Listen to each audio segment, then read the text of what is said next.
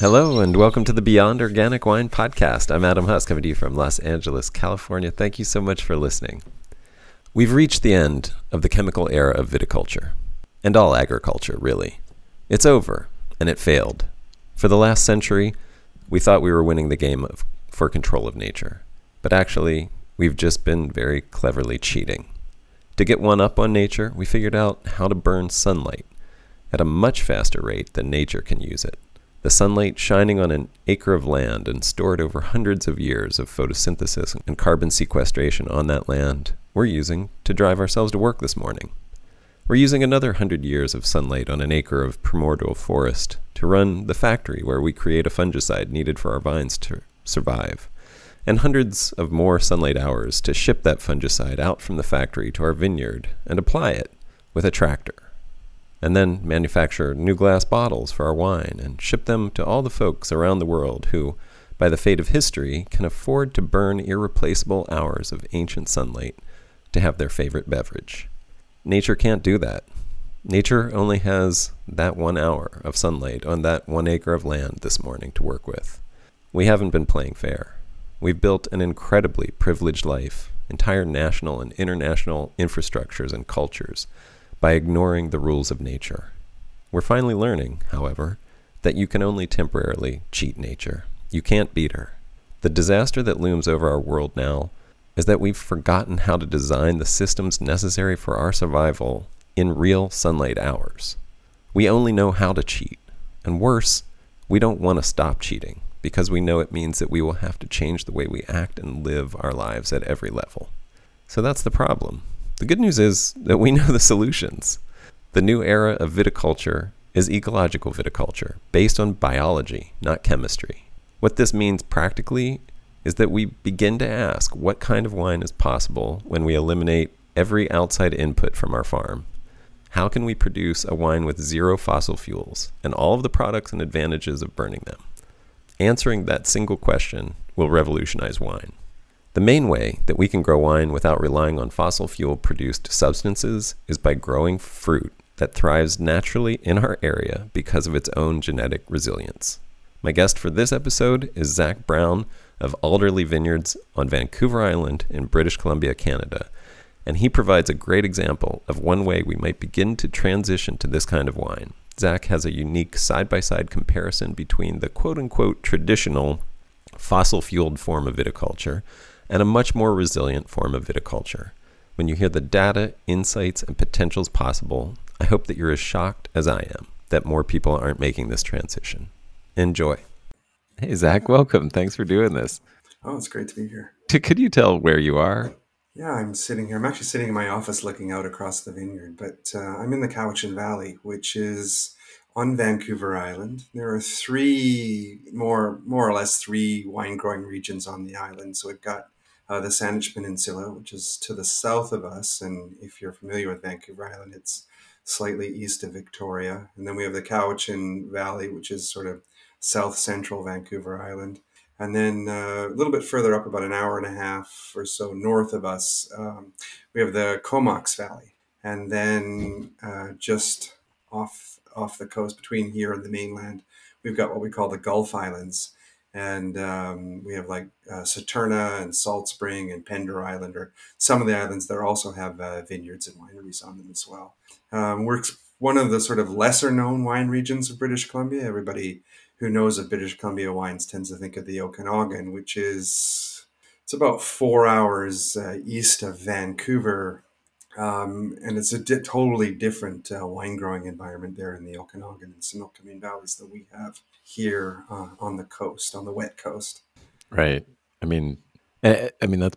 I mean, as as wet as Vancouver Island is, you're there's a little bit of a rain shadow where you are, right? That oh, makes it possible yeah. to have what to be doing what you're doing, right? Yes, absolutely. It's uh, it's uh, front having being in the rain shadow um, is what makes the Cowichan Valley possible. So the Cowichan Valley is where I am, and it's it's uh, probably it's the first sort of what we call a sub GI, which you would call an AVA kind of area on Vancouver Island that's sort of recognized as an established growing area. And uh, if I look out my window here to the west, I see Mount Prevost, which uh, basically blocks all of the worst of the Pacific influence from us. So we're sort of tucked in behind it. Um, to the uh, south of me, uh, blocking me off from the Salish Sea, uh, we have Mount uh, Tzouhalem, which is named after an indigenous chief of 100 or so years ago. And to the north, I've got uh, Mount Martin. So I'm re- really sort of in this little bowl here in the North Cowichan. South Cowichan is a little more, more exposed, slightly cooler, but still well within an area you can grow some beautiful Pinot Noirs and Chardonnays and some of the other yeah. uh, interesting varietals that we're going to talk about.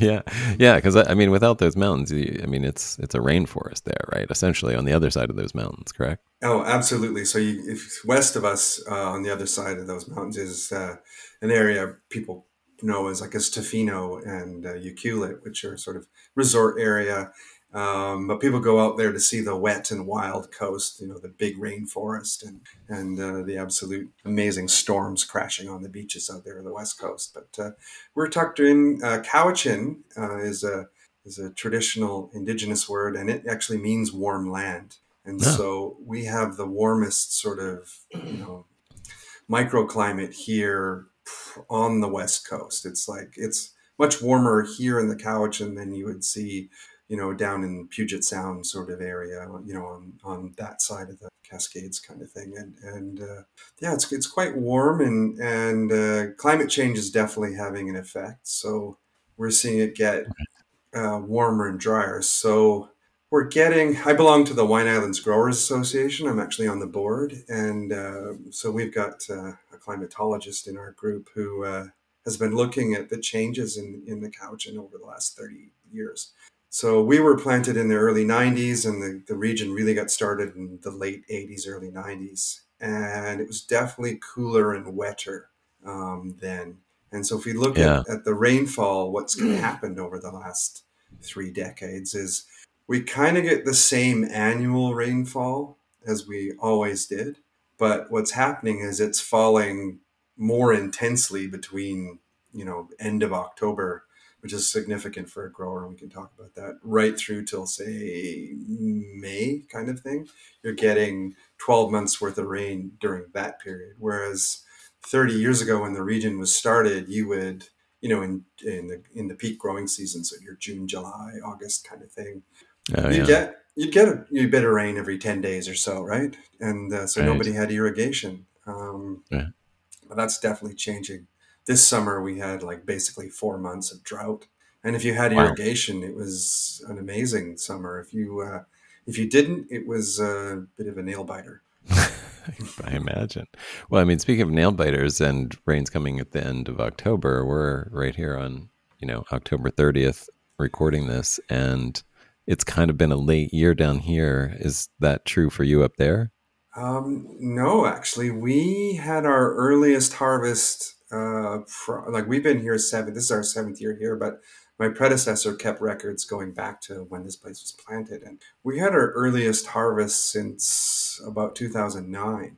Wow. So, um, which is funny because last year, talking about climate change, we had our latest harvest ever. We were still picking Pinot Noir on Halloween, um, which is which is um, a bit tricky here because what tends to happen here on the island is is uh, in that later part of October, the rain fairy turns on the switch, and it, you know it rains until March, April kind of thing. so just just starts right, and so one of the things we're trying to do for ripeness is is like, you know, when you're when you're coming, you know, into harvest, we're playing chicken with the rain. So I'll look over at Mount Prevost and, and you know and I'm watching the the the rain the weather radar reports like only a farmer can. and and you know we're kind of like okay no there's it's okay we got to pick today. You know? Right. Because um, if we don't you know pinot noir doesn't like the rain. Um, right. which uh, is one of the reasons as a little bit of a segue one of the reasons that we grow some hybrids here yeah. Um, well, yeah. Let's talk about your your vin your vineyard. I mean, you buy some grapes too, but you have a, a, pretty sizable home vineyard there. Can you talk about like the size of that and layout of that? Yeah. So um, we typically do uh, about 2,000, 2,200 cases off our home vineyard, um, and that was sort of the size that Alderlea has been since it was founded. Until last year, we there's another vineyard about 600 meters away here that we're partnered on that we've started taking fruit off. But uh, the traditional home vineyard's about eight acres, and uh, we have you know a, sort of a, a, quite an array of varieties here. I mean, part of it is this is one of the oldest vineyards on Vancouver Island, so it was you know kind of experimental. So my predecessor, when he started here, started planted originally planted 35 different varietals mm. um, a little bit of everything just to see what would work, what what didn't. And he was pretty brutal if it, if it if it got you know it was too prone to mold or it didn't ripen or he just thought the wine wasn't up to it, he'd rip stuff out and plant again. And you know how long it takes to go from planting a vine to actually making first wine off it. Um, so he was pretty ruthless. So what we've ended up yeah. with is basically what worked. And so a lot of the stuff here has become the model for you know what other vineyards have planted in, in the later years. So we've got currently uh, we're growing on the white side. We have a grape called Bacchus, which is uh, is closely related to Riesling. It's basically Riesling Sylvaner crossed with Muller Thurgau. Muller Thurgau itself is a Riesling and Madeleine Angevin cross. So Bacchus is it's an early ripening white grape, crops at about six tons an acre Makes a lovely aromatic wine. A little bit of trivia it's the number one planted grape in England. Then we have uh, Sauvignon Blanc. Uh, we're one of only uh, three growers and two producers of Sauvignon Blanc wine here in the. Um, it does very well. We've won a few gold and double gold medals for our Sauv Blanc at the Canadian Wine Championships. We have Pinot Gris, which is a, a perennial favorite, and uh, we do um, a Ramato style skin contact for 24 hour Pinot Gris. Uh, on the red side, which is where we get more into the hybrids, we have um, Foch, which is sort of a first generation old school hybrid that came out of the French looking for a solution to phylloxera 100 years ago. And mm-hmm. we have uh, Cabernet Foch, which is a crossing of Cabernet Sauvignon um, and Maréchal Foch. And then we have Cabernet Libre, which is a Cabernet Sauvignon cross with Resistance Partners um, crossing. And both of those two uh, red grapes were developed in Switzerland by a man named Valentin Blattner. Um, and he is part of the Piwi movement, PIWI, in Europe, mostly focused in Germany, but the Swiss are involved as well, where they're trying to develop hybrid grapes that you can grow in traditional vinifera locations, um, AVAs, I guess, and without uh, having to rely on heavy um, fungicides, right? So, right. And that's the whole thing behind the Piwi movement is like low spray or no spray varieties. Right. And these two varieties that we grow, um, I spray them once a year. Uh, just to keep them honest, as my predecessor used to say. But um, right. you could, you could you know, and I'm I'm growing them right next to Sauvignon Blanc and Pinot Noir and Pinot Gris. So part of that spray is to protect the neighbors as much as uh, the vines themselves. But uh, you know, and, and how these uh, grapes uh, were developed was the indigenous North American uh, genes in the mix convey uh, the resistance to fungus in them, and also some earlier ripening characteristics. And right. if you look at the bunches, it's not, and what the Cabernet Sauvignon in these two, Blattner's probably done over a hundred different hybrids, but the, for a good portion of his early work was using a lot of Cabernet Sauvignon. And the reason that he chose Cabernet Sauvignon as you know the vinifera parent was Cab Sauv has thick skins and small berries, right? And what the uh, um, some of the, the North American genetics brings to it is open, loose clusters. Right. Um, earlier ripening and resistance to powdery mildew and, and uh, downy mildew and uh, botrytis, etc. So it's it's not it's it's like the genetics of the grape that are resistance and the structure of the clusters being like really open and you know not like if you look at a Sauvignon Blanc cluster, you know they're so tight and closed like you you couldn't get a piece of paper between the berries, whereas um, right. And these these other ones, they're you know very open. Yeah, if you're growing Pinot Noir, you yeah, yeah, yeah. I do grow Pinot one berry, one giant Yeah. berry. Yeah. It's like a compound berry. Um, well, yeah, and this is, uh, to, and if I remember correctly, I think it's about forty percent planted of that eight acres is the hybrids, and the other sixty percent is is the vinifera. If That's, correct. That's correct. Yeah. Yes. And so, because of that, you've done some really interesting side by side comparison. And it's funny, we, we when you first started saying, I, you know, um, I, I spray them once to keep them honest. I was like, who is this guy? Like, what is he talking about? I was like, I was getting annoyed um, with that comment. And then I realized, you know, like there was a whole thing behind it and realized what you're doing. Um, and and now I appreciate it much more. Well- but I was well, like, why? Because I'm all, you know, I, I think I was like, why spray them at all? Like, just leave them alone.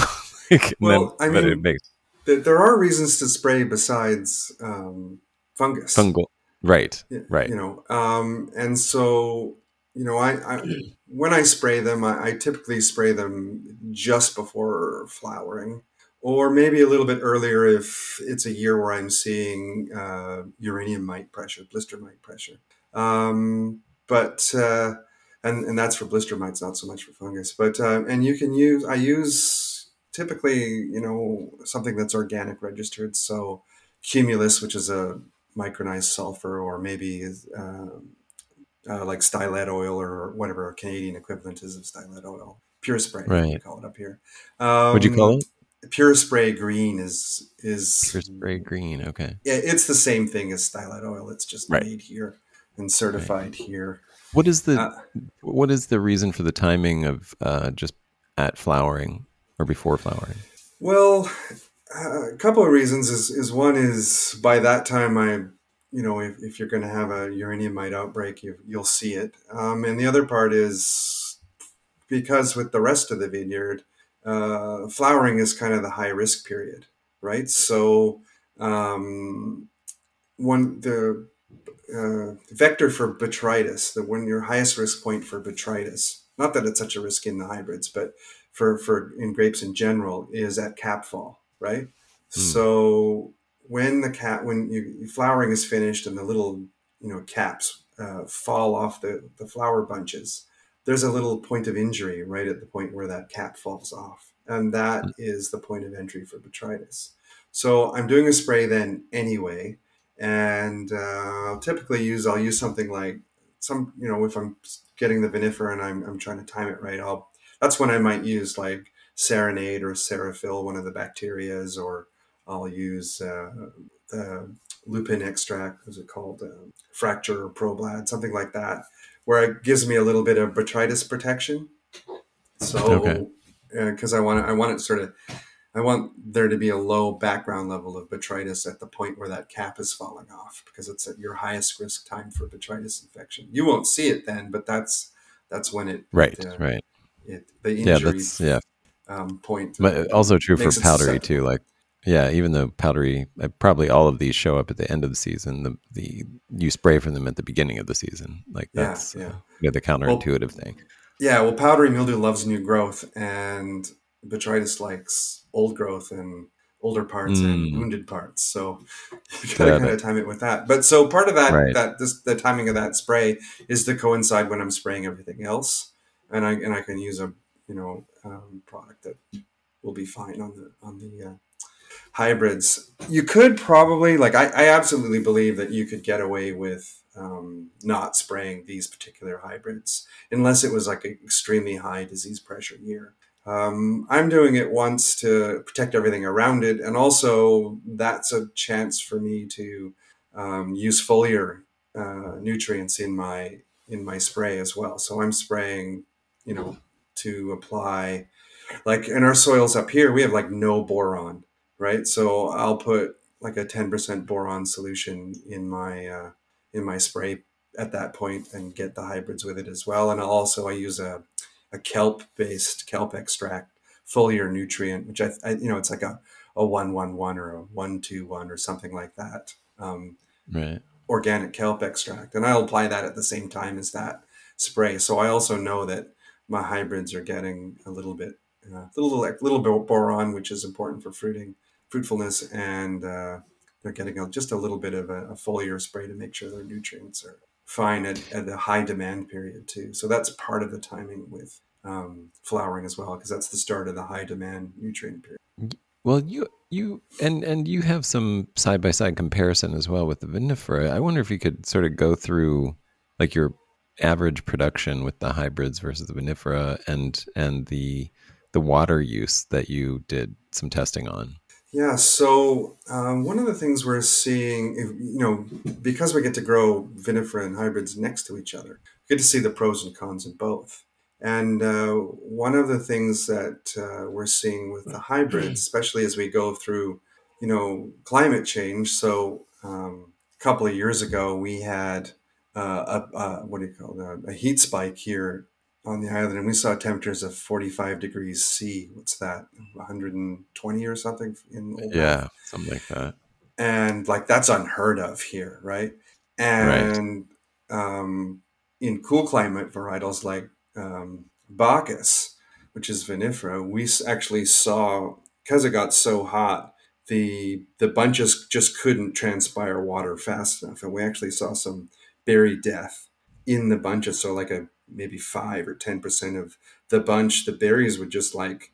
At first, I thought it was botrytis because they got that shrivelly kind of look, but then they mm-hmm. just keep going and they turn like absolutely black. They look like big peppercorns within a perfectly healthy bunch, and you'll have wow. like those all through, and that's just a reaction to that sort of heat and and that sort of stress. Um, and you'll start to see like Pinot Gris will, you know, it'll start to the leaves will start to droop when you get those sort of heat. And then in the in the hybrids, no problem at all. They just keep trucking along. And so, um, and then last year we saw like like the, we've seen these crazy swings. So last year we had such a late spring and an incredibly like just wet.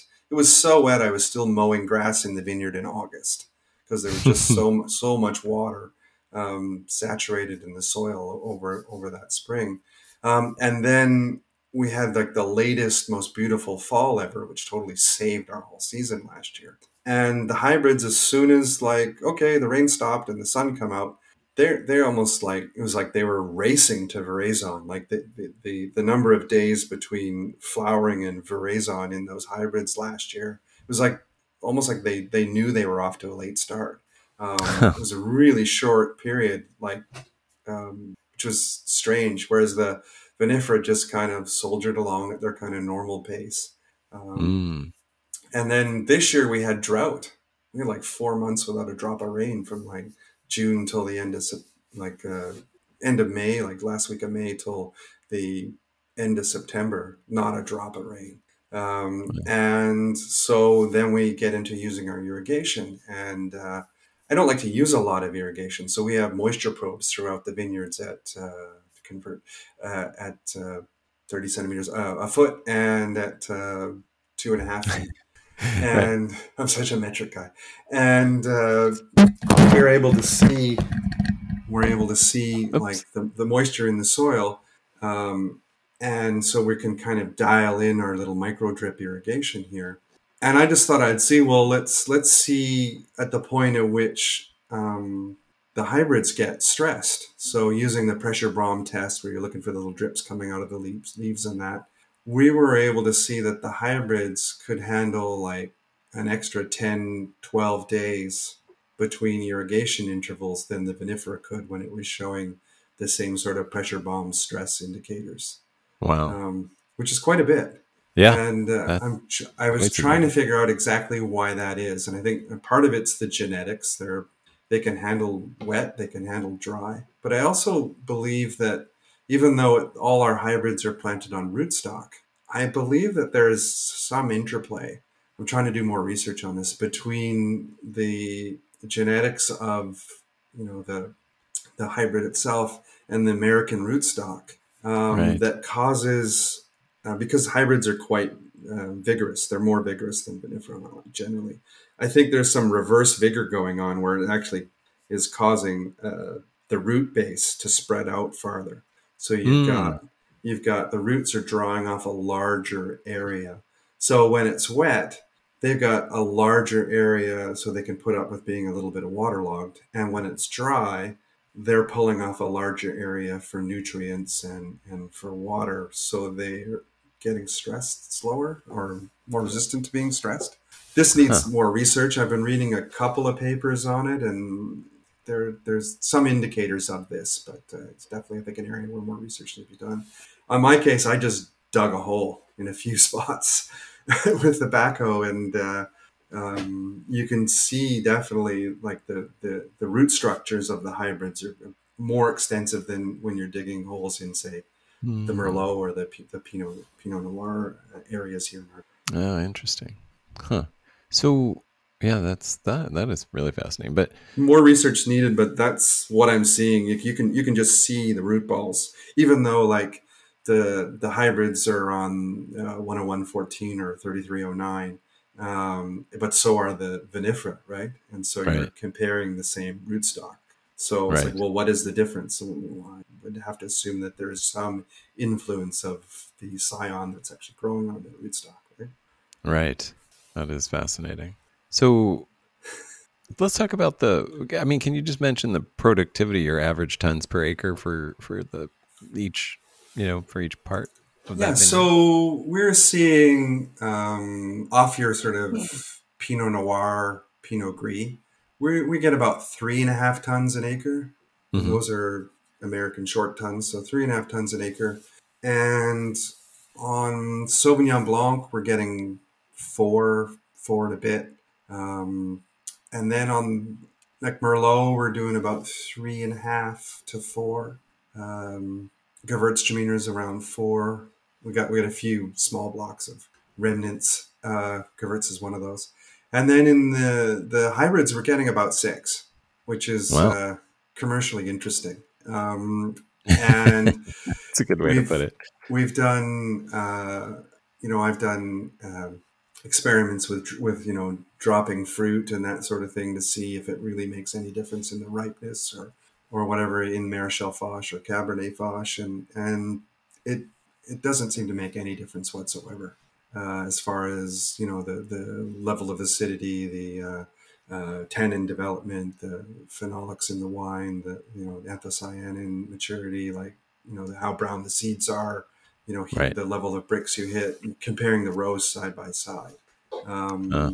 It it does. It's what seems to be the key factor is we do uh, leaf thinning to get the, the light on the on the on the bunches, and that seems to have more of an influence on you know the actual ripeness and chemical properties of, of, the resulting fruit than than anything.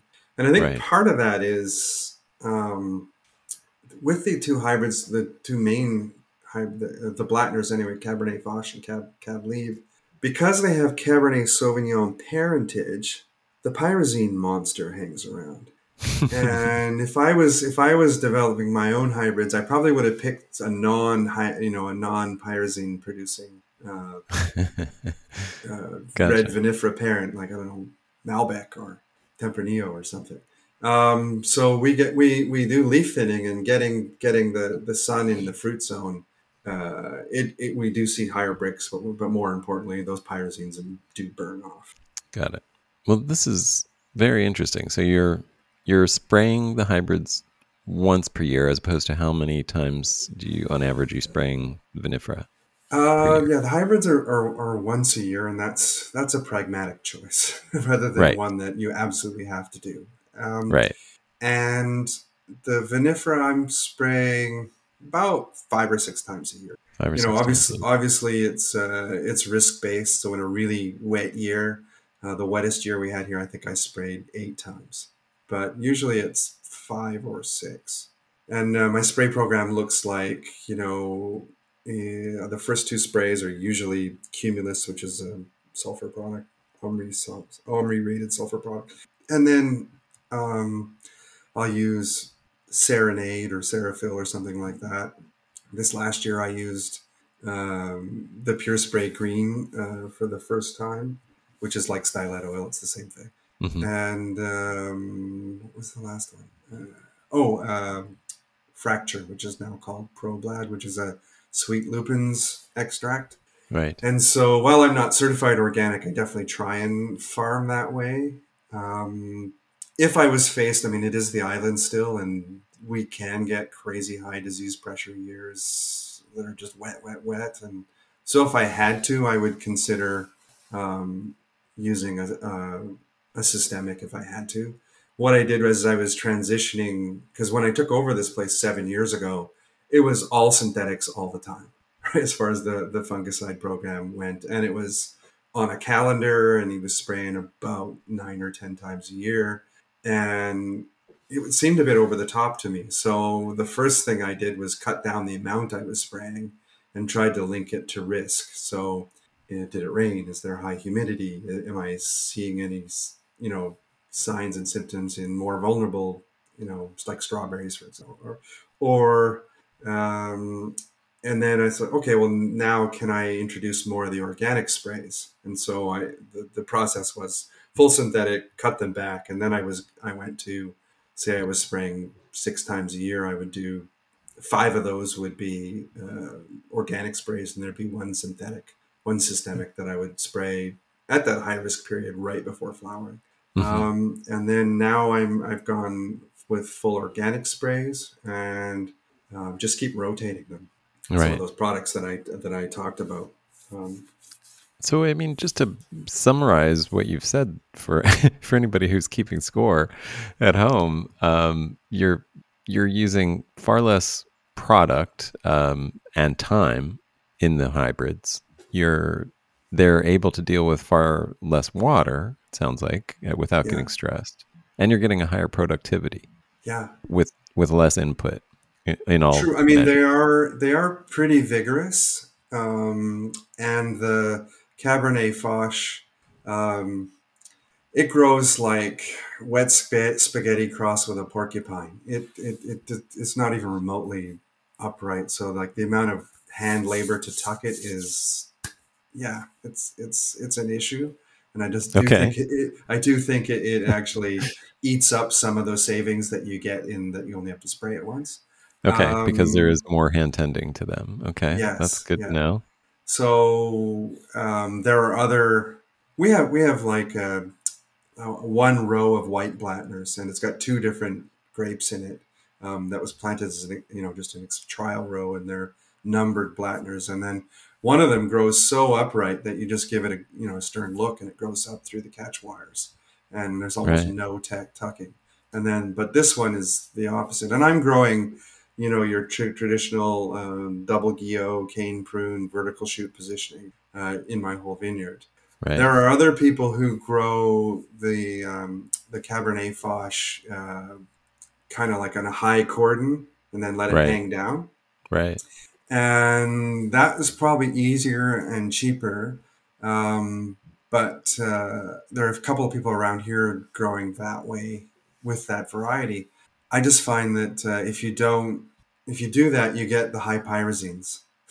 so right. maybe there's another hybrid. Like I think Maréchal Foch, they grow Maréchal Foch, um, that high cordon hanging type of uh, spur prune, you know, hanging cordon type uh, quite a bit in, in the sort of the east coast of the U.S. and on the east coast of Canada, and I think it's a good good way to grow Maréchal Foch.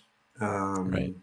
You know, and and maybe other hybrids, but these particular ones, I find the pyrazines are hot, so high that the, the the the cane prune VSP just allows you to get in there, leaf thin, and really get the light on those berries and push the quality. Huh. So you got to yeah. kind of match the space to the varietal to the growing system regardless of whether it's vinifera or hybrid. But generally, I think you know, looking at what they're doing in Germany and and uh, the east coast of the U.S., there are opportunities to play around with some of those other um, growing systems. And because hybrids are generally more productive, you know, there are even guys doing the the, the double canopy thing and like you know getting like eight tons an acre. yeah. yeah, yeah. Well, have but, you? Do you have a favorite of the ones that you're working with uh, in terms of flavor or growth style or all of the above, or um, do you or do you not look at it that way? Uh, well, you know, the winery owner in me likes the Maréchal Foch because it's like six tons an acre and it flies out of here. It's like it's like a local cult wine. It's been and has been for like 20, 25 years, and and uh, um, so yeah, I love that one. Uh, the Maréchal Foch and the Cabernet Foch. So I make a wine called the Matrix, which I blend like seventy percent Cabernet Foch, twenty percent Merlot because we grow a little bit of Merlot here, and uh, ten percent of the Cabernet Libre. Cabernet Libre is uh, flavor wise, quality wise, it, it's so much like Cabernet Franc. It's it's it's kind of scary in its sort of flavor profile. So that's how we use it in our blend, is like you'd use Cabernet Franc. Um, and uh, I, you know, I'm kind of a fan of the Matrix. When we took it over here seven years ago, he he was making Matrix, and he was it was just a blend of the Cabernet Foch and the Cabernet Libre, and he was aging it in neutral oak and and uh, it was the pyrazines were kind of a bit on the nose. And then so then I've come in here and kind of getting a little more light on it, getting the pyrazines down, blending in 20% Merlot, and I'm using about 30% French oak. Um, it's a, definitely a more commercially appealing wine, and it's people taste it and they go. I, I people ask me about it. I always say, well, I wouldn't call it a Bordeaux blend, but you can tell the winemaker's been to Bordeaux. so, so it's, it's about as close as we're going to get to that uh, here you know, on, on the fringes of uh, the, the grape growing world. Um, right. And so, I, and I'm kind of proud of that one in that, like, there was no market for it when we took over. I had f- three vintages and tanks in the back of the winery. I'm like, what do I do with this stuff? And uh, um, so then I took those wines and I blended in a little Merlot and and I gave them some oak and um, like I bought some new oak barrels and put some oak in the program and tweaked them a little bit and uh, put the a nice nicer label on the bottle and the and I had like 14, 15 and 16 vintages in tank like when I got here and uh, changing the blend a little bit, little oak and that sort of thing, they started selling. And now I think we've just released the 2021. Um, so the 17 to 21 are ones that that I've made and using a little bit different winemaking technique, um, they've really become popular. Our latest one, um, we just released it in May, and I've I, I released a, you know a couple hundred cases, three hundred cases, and I think I've got twenty left. And I'm like, wow. And but previously, that was the wine that just used to tick over, and we'd like bottle it, release it. A year later, it'd be sold out, and the next one, you know what I mean, would come out, and oh yeah, it would tick away in the tasting room, and now uh, the liquor, you know, this, this hybrid wine, the liquor stores are buying it up. It's starting to show up in restaurants, and for the first time, I'm like, geez, I wish I kind of had another acre or two more of that. So it is kind of exciting that people are, are enjoying it. They're starting to buy it.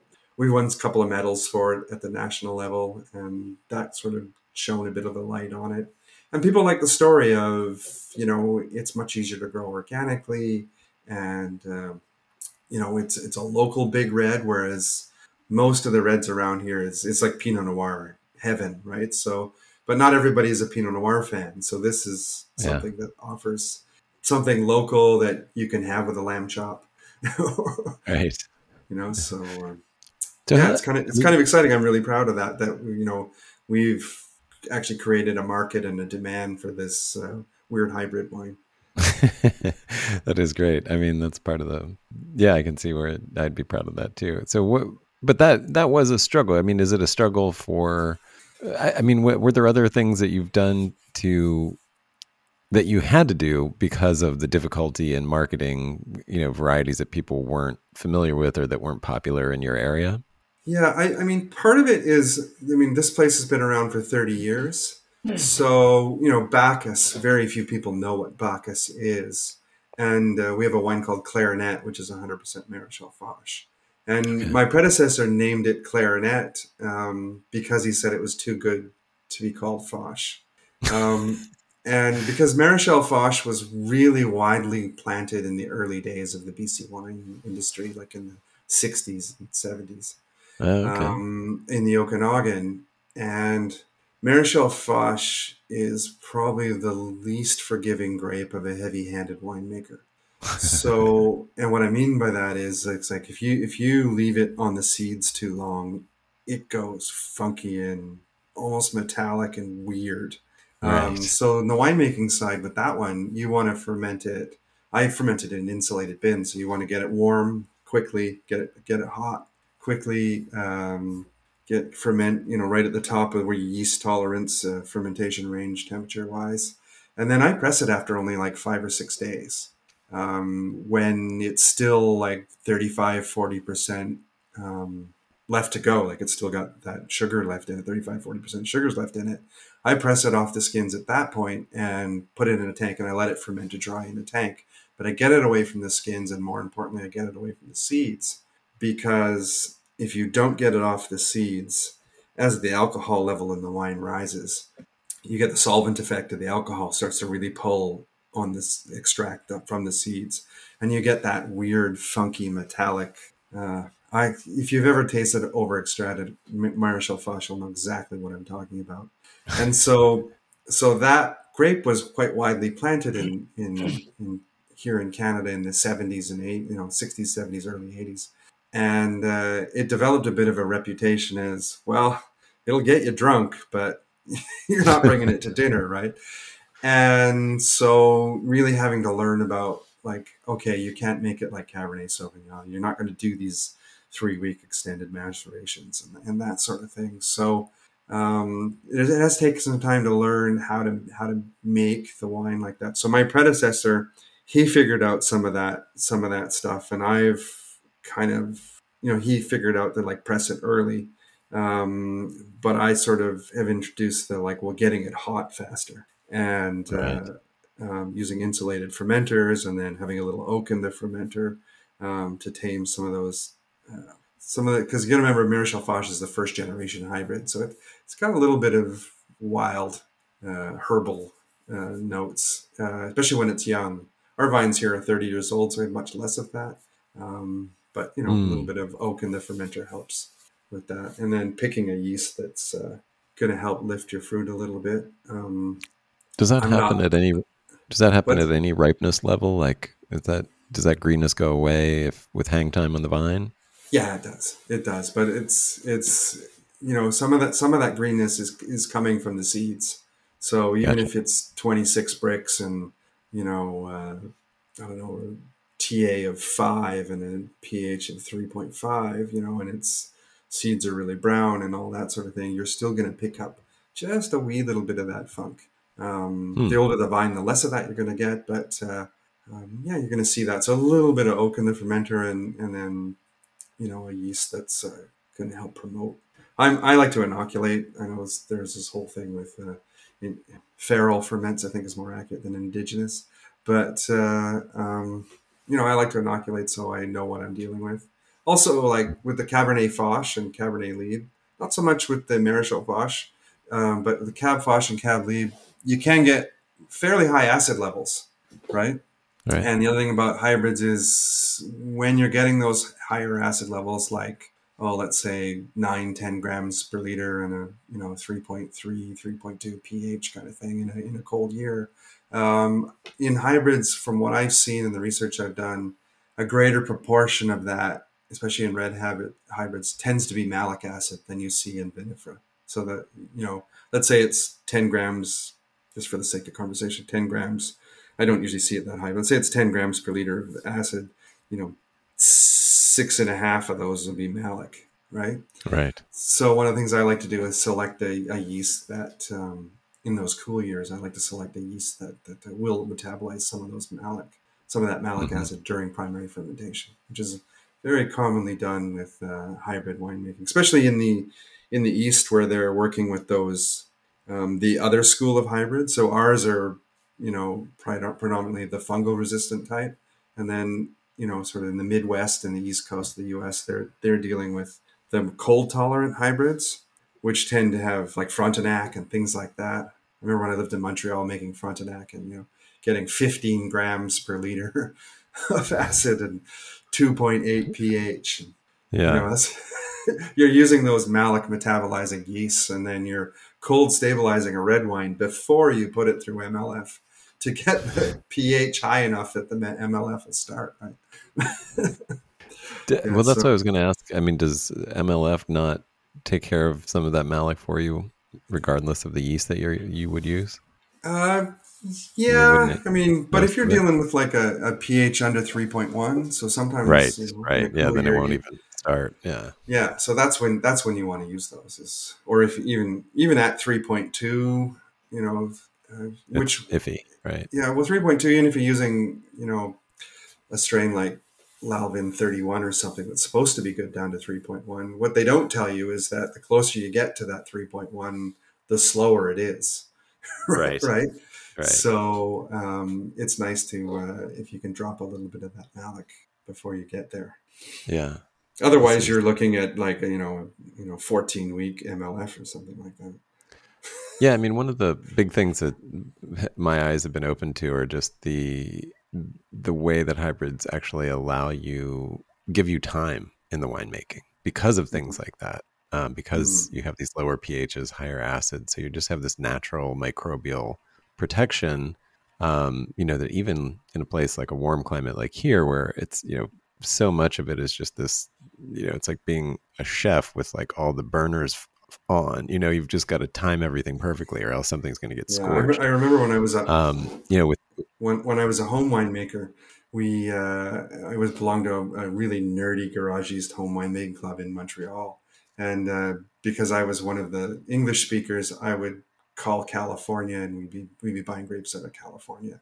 I remember like having to like look up what do I do with a 4.0 pH because because I had never I, you know I'd worked with grapes from in Europe and and from like Niagara, which is Ontario's wine region, but I'd never never encountered you know uh, I remember I got some uh, Caldwell Vineyard Cabernet Sauvignon one time. It was like 28 Brix and 4.0 pH. And I asked everybody in the wine club, "What do I do with this?" And they're like, "I don't know." so uh, yeah, I had to And- reach out to some uh, California winemakers, and they're like, "Oh, yeah. I mean, when I realized add some was, like- tartaric acid." So I went to the winemaking shop and said, "Do you have any tartaric acid?" And they like, "No, we never sell that." yeah, yeah, yeah. You don't find that in Vermont, for example. so I had to order some from More Wine. Yeah, this is like 20 years ago. yeah no but yeah i mean that that i mean that that was the thing when i you know in trying to make a wine without additions you know i was trying to get grapes from this one vineyard that was in the sierra foothills and it was like we were still i mean weeks away from harvest. It was like you know these were uh, Mourvèdre that was like 17 Brix or something like that and it was already like 3.5 ph and i was like and and you could see the ph rising every week. You know we were getting like weekly reports on ph and Brix and i was just like this is like i will not be able to make a wine like without doing something to it like Yeah. i mean this is crazy um you know I mean, here, here we, we, you know, with the hybrids or whatever, you know, uh, you know, those exceptionally cool years aside, we tend to end up kind of right in the in the zone of like, you know, sort of textbook levels.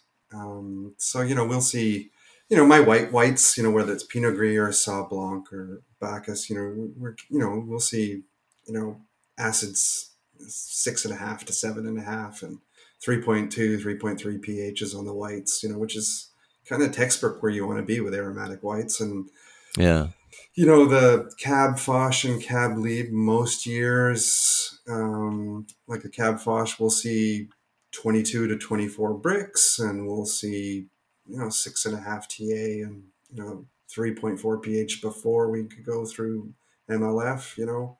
Um, right which is not a bad spot to be. The Cabernet No. Lieb uh, is a funny hybrid in that it, it's it's not capable of getting over twenty Brix. So Huh. what ha- what happens is um, it hits it hit, it'll hit twenty Brix about two weeks before the Pinot Noir is sort of ready to pick. Um, but I don't pick it. so if Right. you, you know, I could let I could let it hang for you know a month after that, and it's not going to come up over twenty Brix. It's a weird thing about this hybrid. But what does happen is the acids come down into the range where you want them to be, and uh, the pyrazines go away. So like uh, one, Mhm. once it hits twenty Brix, I, I just start watching it. And um, the other thing about these hybrids, you know, when I'm watching them, and you kind of the numbers move down kind of slowly, you know, as the acids come down and the ripeness comes up. It's kind of a slow, steady, you know, progress. It's not like you know when I was in Australia and it's like okay everything's looking like where it needs to be. And then you know on monday and then wednesday you get a heat spike and suddenly you've lost your acid and your Brix shoot up through the roof. It, it doesn't tend to happen. There's kind of a, a, a, steady progression. But the other thing about these hybrids like growing here on the island i mean part of having them planted in 40% of the vineyard is, is a risk management strategy and i talked about that rain like you know we, we joke around here though the rain fairy is coming um, but if you don't get in before that rain uh, with your with your vinifera, the berries will swell up and they will split, and you will lose your crop. Right. So right. it's always that playing chicken. So um, so last year, what we did was, uh, you know, we were because it was such a late pick. So we're we picked like third, fourth week of October, which is about almost three weeks later than we'd ever picked before. Um, you're that late in the season, even though it's still still sunny, you could get a rainstorm come over the mountains at any time. So last year we made the call, pick the vinifera. So it was the first time I didn't pick the Merlot last. And we picked all the vinifera first. So we started with the white vinifera and then the Pinot uh, Noir, then the Merlot. Uh, then it started raining.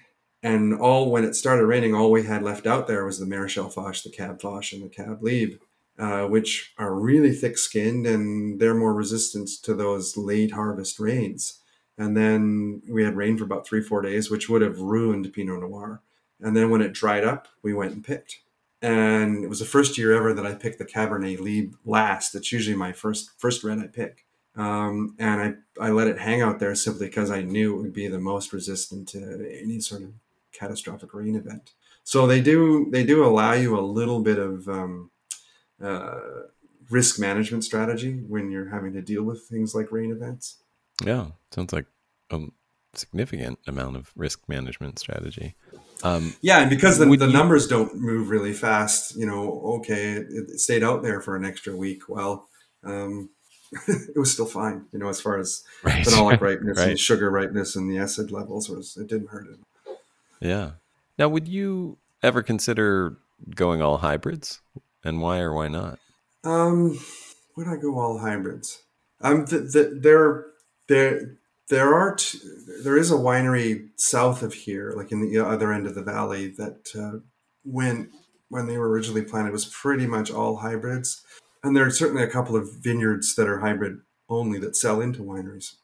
But looking at um, my own sales and what we've seen um, one of the larger wineries here that went heavy, heavy hybrids early.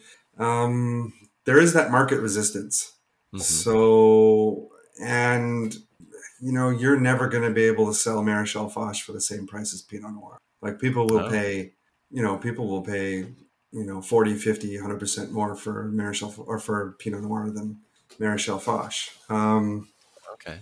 So would I go 100% higher? I, th- I think there are market forces that would need to be considered. Um, and do you see those in your short time here doing this? Uh, do you see any movement in those market forces, or are they pretty consistent since you started?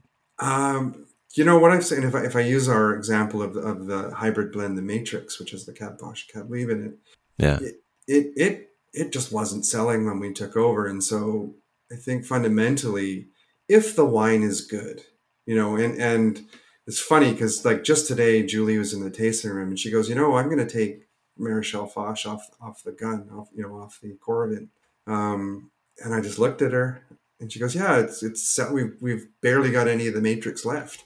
And in the uh, the six and a half years we've been doing this, we've literally had the Matrix on the flight in the tasting room the entire time to build a market for it. You know what I mean? Like to yeah like people come in the tasting room, Well, everybody's tasting this, right. right? And that's how we built the market. And now it's people are going into liquor stores. People who were here in the tasting room are going to liquor stores and they're asking for it.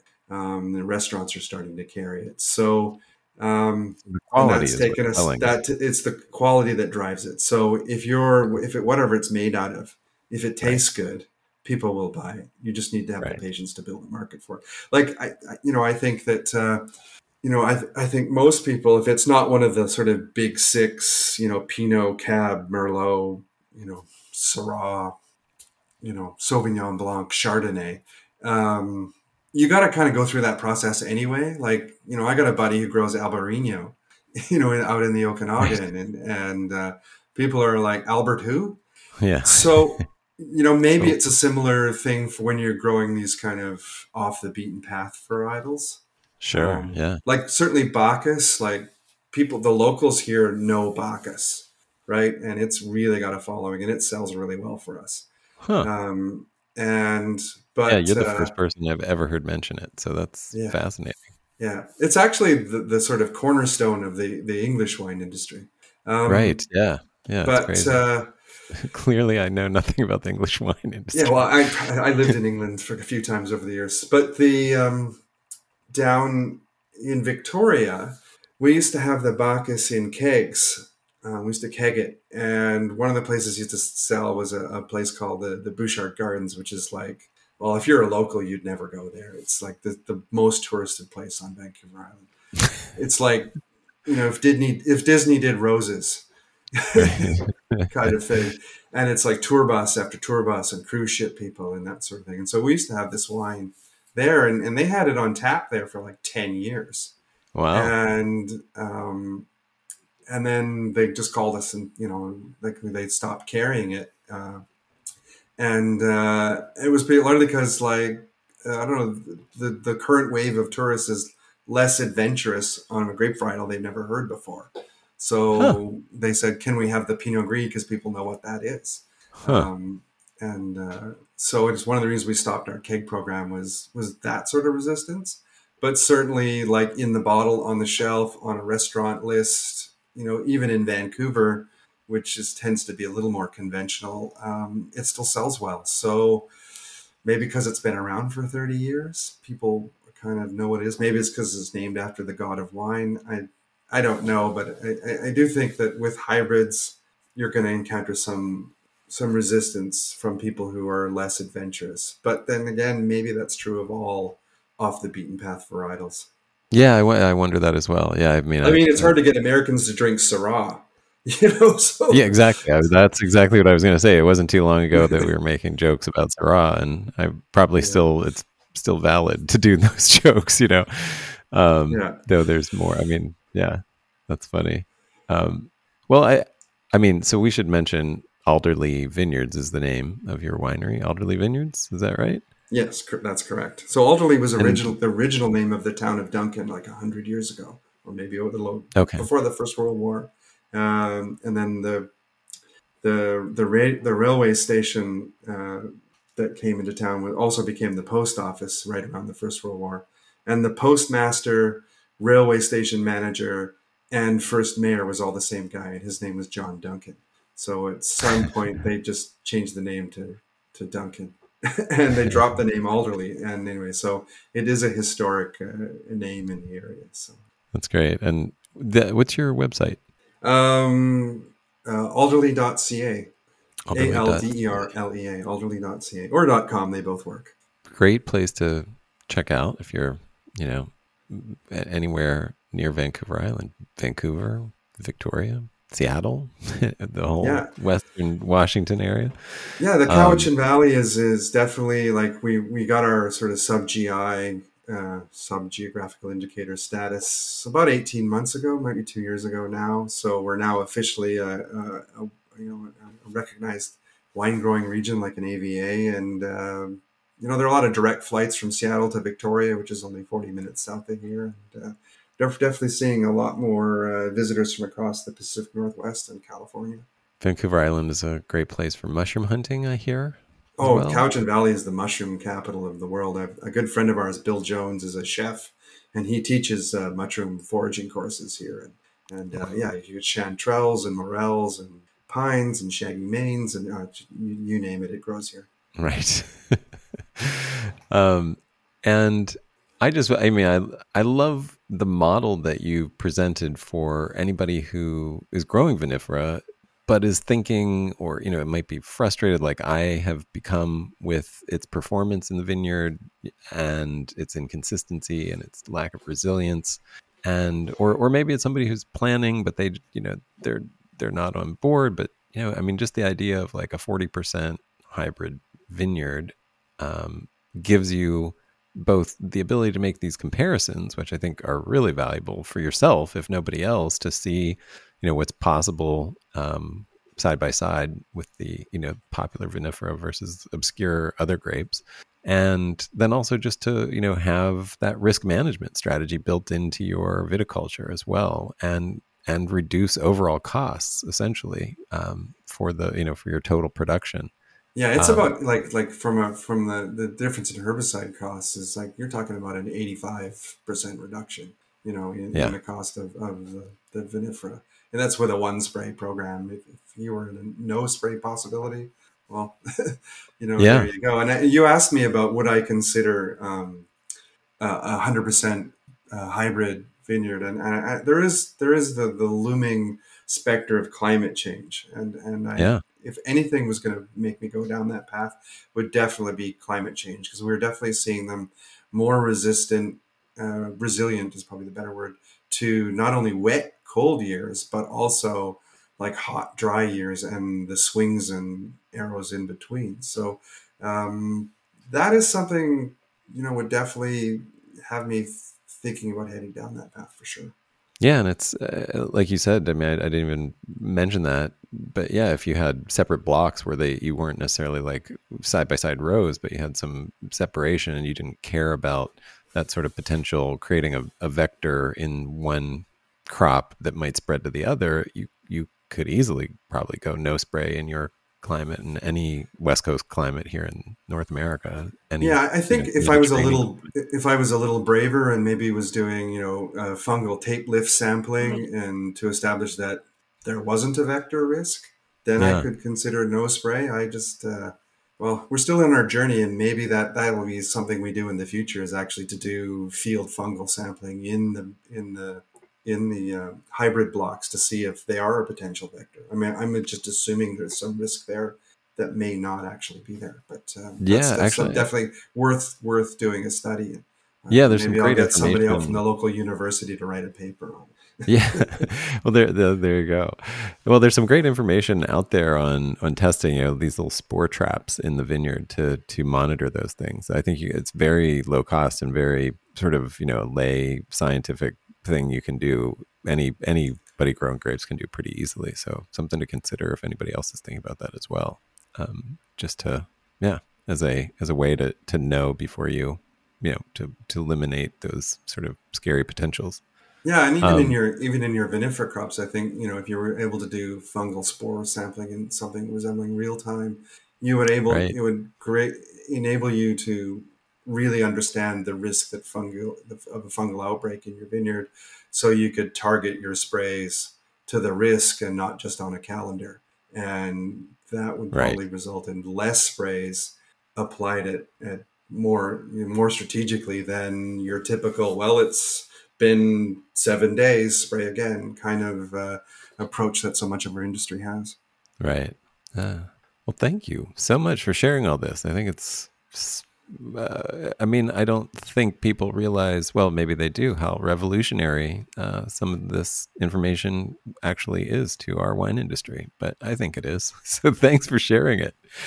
No worries. I, I mean, I read somewhere that uh, in in France, uh, uh, viticulture is like five percent of the total agricultural area of France, and wow. uses something like forty percent of the agrochemicals.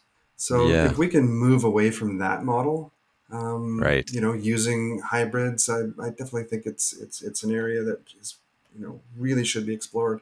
Yeah, I mean, especially in places like that where you know it, they're not even a Mediterranean climate; they're continental, so they have much higher pressures. I would say even than than we do here uh, on the west coast of North America in in our dry areas in our little rain shadows and such. Um, but yeah, I mean, I, there's new studies.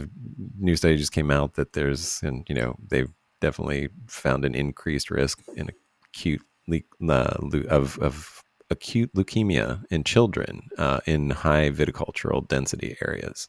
So you know, and they're connecting that directly to the use of pesticides and sprays in those mm-hmm. vineyards. So That's in France. Those were studies from France. So yeah, I mean, I definitely think like from a community uh, aspect, um, spraying less and and being able to spray organically, I think will uh, make you more friendly to the neighbors. I am thinking of another vineyard to the south here, and even though he's only spraying organics, you know, he's out there on his sprayer and he looks over and there's literally a little old lady in the property next door giving him the finger every time he sprays. and and then I so I said, you need to put signs on your fence saying, you know, organic vineyard, you know, and, and on your right. sprayer, you know. Right. Right, right. Yeah. People see you spraying something. It it might be stylet oil and they think it's, you know, I don't know, Zyklon B or something. So, like, yeah, yeah, you know, no, there's it's definitely true. an advantage in there. You know, in, if you're out there and spraying once a year versus, geez, he's out there like in a lot of organic vineyards spraying seven every seven days. Right, uh, right. You know, I think about that here in Los Angeles because I strap on my backpack sprayer and I'm out there, you know, right right next to the sidewalk with people walking by, and I'm like, you know, I often wonder that as well. But then I'm, you know, I'm completely uncovered. I'm in shorts and a t-shirt, you know, no PPE at all. So I'm hoping they they are making the assumption that I would be protecting myself if I thought it was dangerous. And uh, and is there anything else that we should talk about? Like uh, any anything closing things from you? Uh, you know, things you want people to get in touch with you about, or and with you know anything like that. I'm, you know, I'm always uh, interested to hear from people who are growing hybrids, and I'm quite active on a couple of the cold climate uh, winemaking and grape growing forums on Facebook, etc. So, and uh, I've written a couple of articles on on hybrid winemaking. Um, so I'm if anybody comes across any of those articles or finds me in any of those Facebook groups or just wants to send me an email here because they want to talk about you know hybrid winemaking, uh, which I think is a bit understudied and under. I mean, you can read hundred books on making Pinot Noir, or Cabernet Sauvignon. There's not much on hybrids, especially the reds. So, uh, anybody wants to reach out with me and and uh, engage with me on some of those topics, I'm totally uh, there or, or to ask my opinion on hybrids in general as far as growing them goes. That would be cool. Great. Do you, I mean, is there a best way to get in touch with you? Um, through the website. Through the website, yeah. Alderleavineyards.ca is a, not a bad. And what's your you have a what's your Instagram? Um, well, we have two. One we have um, Alderlea Alderlea Vineyards, and then okay. uh, mine is Cow Valley Vino. Cow Valley Vino. Okay, gotcha. Yeah, that, and the one, the Cow Valley Vino one is more uh, like the the the Alderlea Vineyards one is more uh, your typical wine winery uh, Instagram. You know, with kind of what we're doing, what wines releasing and stuff. Whereas mine is, you'll see me doing, you know, lees stirring, a little one minute talk about lees stirring. You know, right, pruning or stuff like that's a little more. Uh, here's my little winemaking minute or grape growing minute. So find gotcha. out But uh, all right, well, yeah, great. Well, thanks again. Great talking about this stuff. Appreciate it. Great. Thanks so much for listening. I hope you enjoyed that as much as I did. And as always, a huge thank you to those of you who support via Patreon subscription. It is invaluable and absolutely necessary to making this possible. Thank you so much. If anybody is interested in sponsoring this podcast, please contact me through connect at organicwinepodcast.com. That's connect at organicwinepodcast.com, the best email to get in touch.